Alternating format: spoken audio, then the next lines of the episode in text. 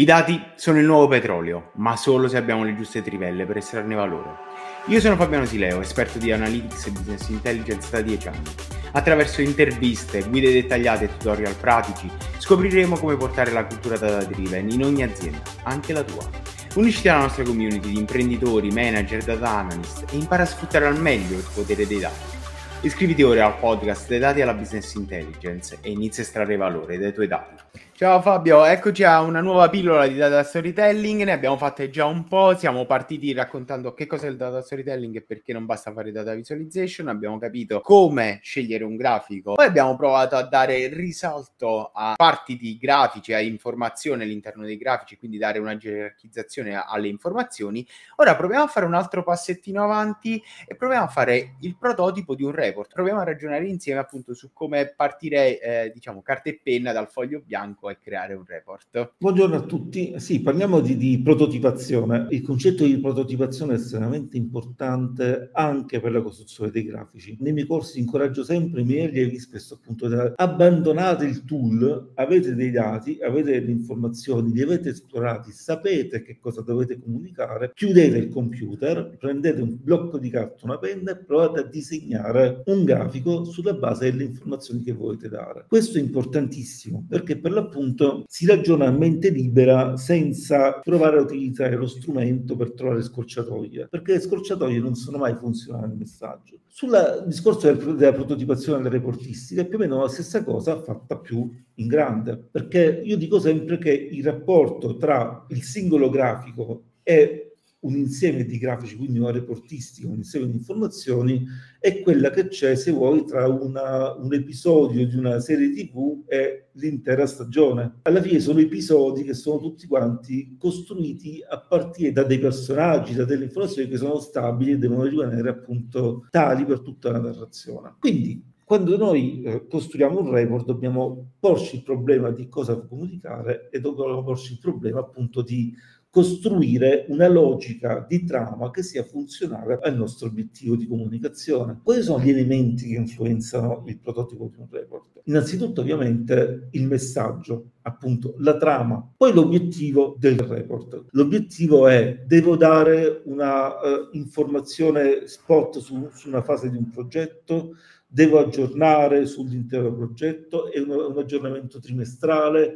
mi è stato richiesto in funzione di prendere una certa decisione, insomma, quali sono le cose che no, le azioni che seguiranno. Sostanzialmente le azioni che seguiranno, il processo dentro cui questo report si va a innescare. Altra cosa importante, l'audience. Chi sta dall'altra parte? Le persone non sono tutte uguali. C'è chi ha una maggiore capacità recettiva, chi è meno in grado di, di raccogliere un'informazione. Attenzione, una delle cose che noi dobbiamo sempre ricordarci tutte le volte che costruiamo un report è che con ogni probabilità chi sta dall'altra parte ne sa molto meno di noi dell'argomento che stiamo trattando, perché normalmente il livello di dettaglio della, di, di, di informazione no, su, su, un processo è sempre minore tanto più si sa gerarchicamente certo. iniziare. Quindi attenzione anche a selezionare soltanto le informazioni che sono funzionali veramente. Attenzione sempre, visto che stiamo parlando di messaggi e di comunicazione, al fatto che chi sta dall'altra parte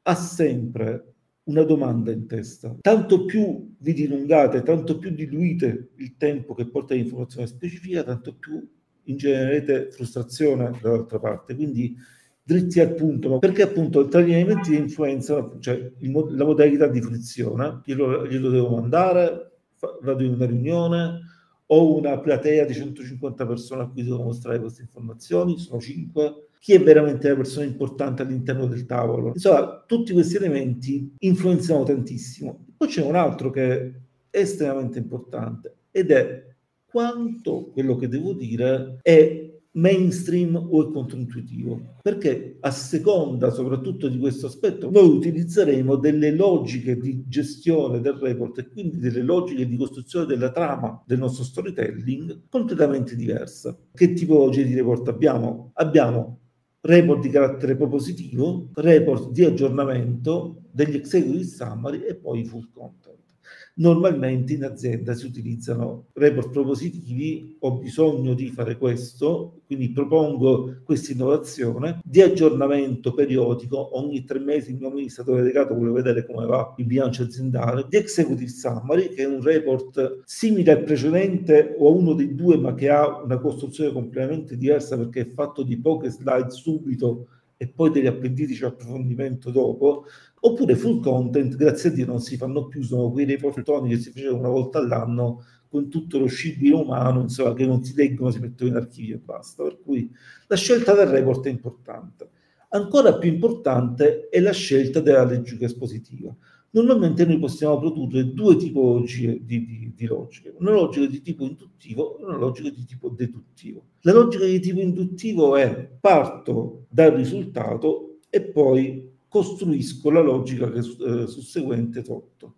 La logica deduttiva è parto dalle premesse e ti porto in maniera sillogistica, diciamo, no, verso il risultato. Quindi, insomma, abbiamo una logica di tipo più tradizionale, aristotelico, tra virgolette tanto più noi abbiamo la fiducia nei nostri interlocutori, tanto meno è controverso il tema, tanto più eh, chi sta dall'altra parte ha consapevolezza della, dell'argomento che stiamo trattando, tanto più converrà tratt- utilizzare una logica di tipo induttivo che diciamo è sempre la prima scelta. Perché appunto parte questo... dal rispondere alla domanda che ha in testa il nostro interlocutore, gli diamo subito il messaggio che gli serve. Esatto, e lo rilassi. Prima rispondiamo meglio è.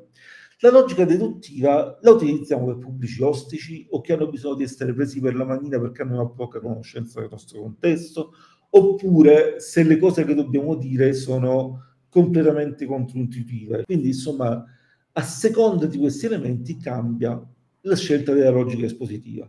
Cambiando la scelta della logica espositiva cambia anche la scelta della trama. E qui ho messo non a caso due maestri del giallo televisivo, ossia il tenente Colombo e dall'altra parte Poirot. Il concetto qual è? Poirot è il principe delle logiche di tipo deduttivo. La, la narrazione, la trama si sussegue dove noi non sappiamo nulla, quindi abbiamo un punto di partenza, c'è un'evoluzione della trama e poi si arriva all'obiettivo, cioè a scoprire l'assassino alla fine. Questo tipo di eh, costruzione della trama in azienda sarebbe da evitare e utilizziamo invece una logica di tipo tenente Colombo, ossia facciamo subito vedere l'assassino, poi mostriamo come ci siamo arrivati e vedrete che magicamente tutto ciò che mostreremo all'interno della nostra logica di costruzione del racconto verrà riferito immediatamente alle conclusioni che abbiamo già fatto vedere. E quindi sostanzialmente si crea una presentazione della, delle argomentazioni molto più fluida e in cui gli elementi di contrasto finiranno per essere attutiti in funzione invece della,